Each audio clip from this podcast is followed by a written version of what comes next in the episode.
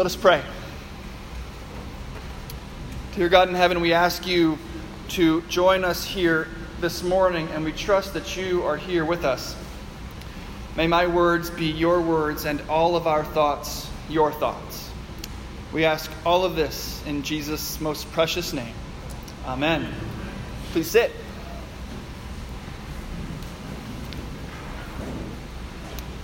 With our tongue, we bless the Lord and Father, and with it we curse those who are made in the likeness of God. From the same mouth comes blessing and cursing. My brothers and sisters, this ought not to be so. So, this morning I'm going to preach on six words. I uh, had a seminary professor who once said that many great and true things will not be said on a Sunday morning.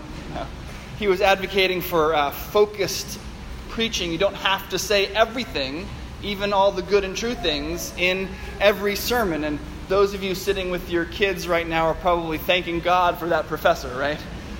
It may be longer than I'd like, but at least he's promised not to say everything. I'm going the other way, in fact. I looked it up. Uh, the King James Version has 783,137 words. I'm going to forsake 783,131 of them and just preach on six.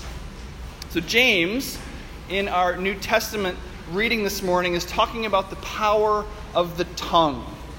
He compares it to a little piece of metal that gets put in the mouth of a horse, this tiny thing that can direct a huge, powerful animal. He also compares it to the rudder on a ship, again, a tiny piece of wood that is powerful enough to direct the whole large ship. And finally, he c- compares it to a tiny spark that can set an entire forest ablaze. You're with him, you know what he's talking about, you know the power of your tongue. Or you know the power of someone else's tongue, don't you? With this tiny little thing, we can ruin lives in an instant. A dear friend of mine used to say, Sticks and stones may break my bones, but words will mess up my life forever.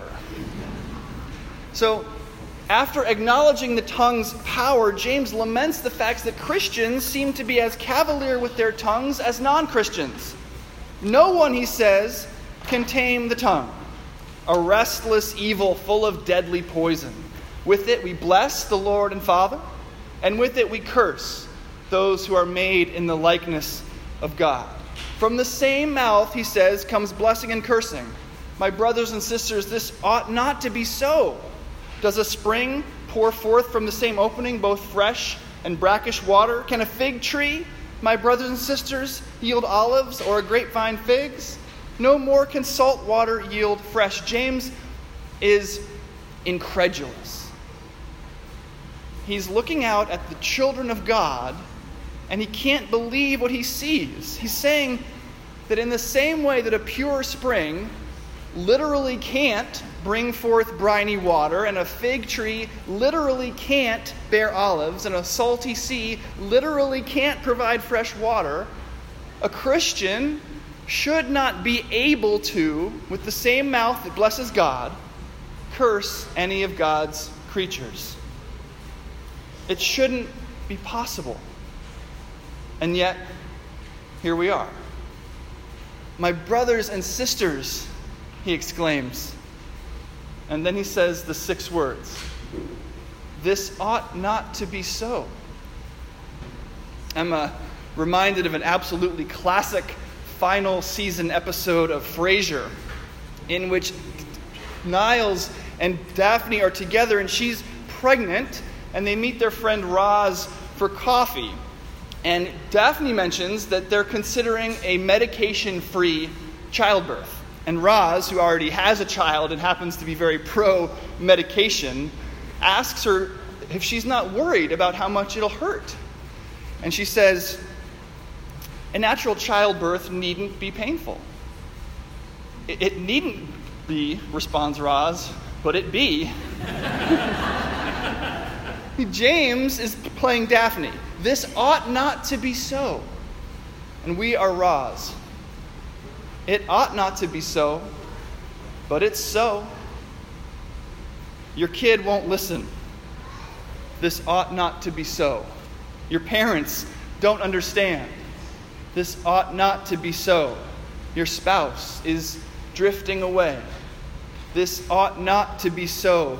We are all intimately acquainted with this ought not to be so. Your brother's success is making you look and feel like a failure. This ought not to be so. Your own success has not brought you the peace and happiness that you hoped it would. This ought not to be so. It starts the moment we are born with our tortured cries I'm hungry. It's bright. I'm scared. Translation This ought not to be so. It continues until we draw our final breaths. This pain and suffering definitely, most assuredly, ought not to be so. And yet, it's so. So now what? This is the great question. Now what? And so far, my sermon on these six words has not been much of a sermon at all, has it? It's what comes next that's going to make or break it. And we have, I think, uh, three options when we think about what happens next. Where do we go from here? My brothers and sisters, this ought not to be so. Well, the first option is just that we sort of throw our hands up and stare out into the cosmos and scream, What does it all mean? And get nothing at all back in response, but deafening silence. So all that's left for us is sort of a fatalistic nihilism, right? Nothing means anything, and what you and I perceive as morality, sort of the difference between what ought to be and what actually is, is just the random, randomly firing synapses in our brain.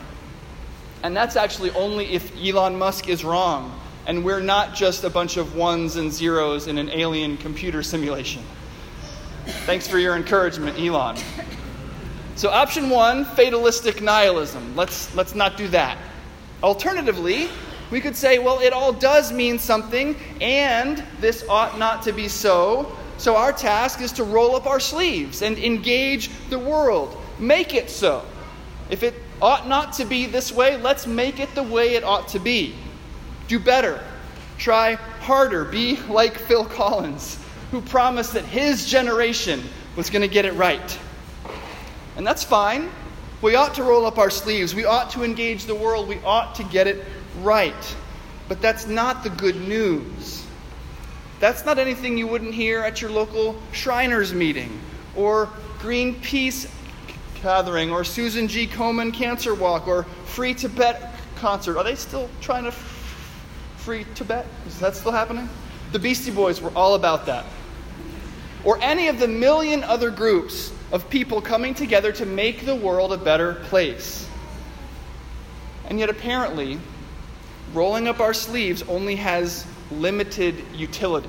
I mean, Phil Collins is an old man now. His generation was three generations ago. It's 2018, and there are literally, like I said, millions of organizations, millions of people working hard to make the world a better place. And look around hate, terrorism, starvation, poverty, genocide, to say nothing of guilt, fear, heartbreak, and shame. My brothers and sisters, this ought not to be so. And so we come to our third option. We who worship the God who created the world, told it exactly how it ought to be, and then, when it fell into evil and sin, redeemed it. When we hear those six words, we don't throw our hands up. And we don't roll our sleeves up, at least not yet. When we hear those six words, this ought not to be so, we speak another six words right back to them Jesus Christ came to save sinners. Jesus, the Savior who St. Paul said came to sinners while we were enemies of God, takes all of the this ought not to be so onto his shoulders at the cross.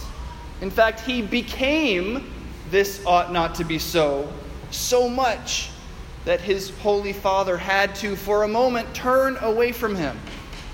My God, my God, our Savior cried, Why have you forsaken me? Jesus was, for a moment, forsaken so we could be, for eternity, saved. He rolled his sleeves up. James, our writer this morning, opens his letter with this reminder Do not be deceived, my beloved brothers. Every good and perfect gift is from above, coming down from the Father of lights. Every good and perfect gift is from above. And this is the perfect gift that God's holy gaze found all of the this ought not to be so in the whole world in his own Son, sacrificed for us. And then it got even better. Emptied of our this ought not to be so, we were filled with Jesus' well done, good and faithful servant. An enemy made a friend, an enemy adopted as a child. Now, as you know better than most, your tongue can get you into big trouble. Be careful with it. But know, please, always know that Christ was sent for us and to us while we were in big trouble. And He is there for you. That's where He works, in big trouble. Your life is a catalog of this ought not to be so. But that life was given to Christ on the cross, and His earned, well done, good and faithful servant was given to you.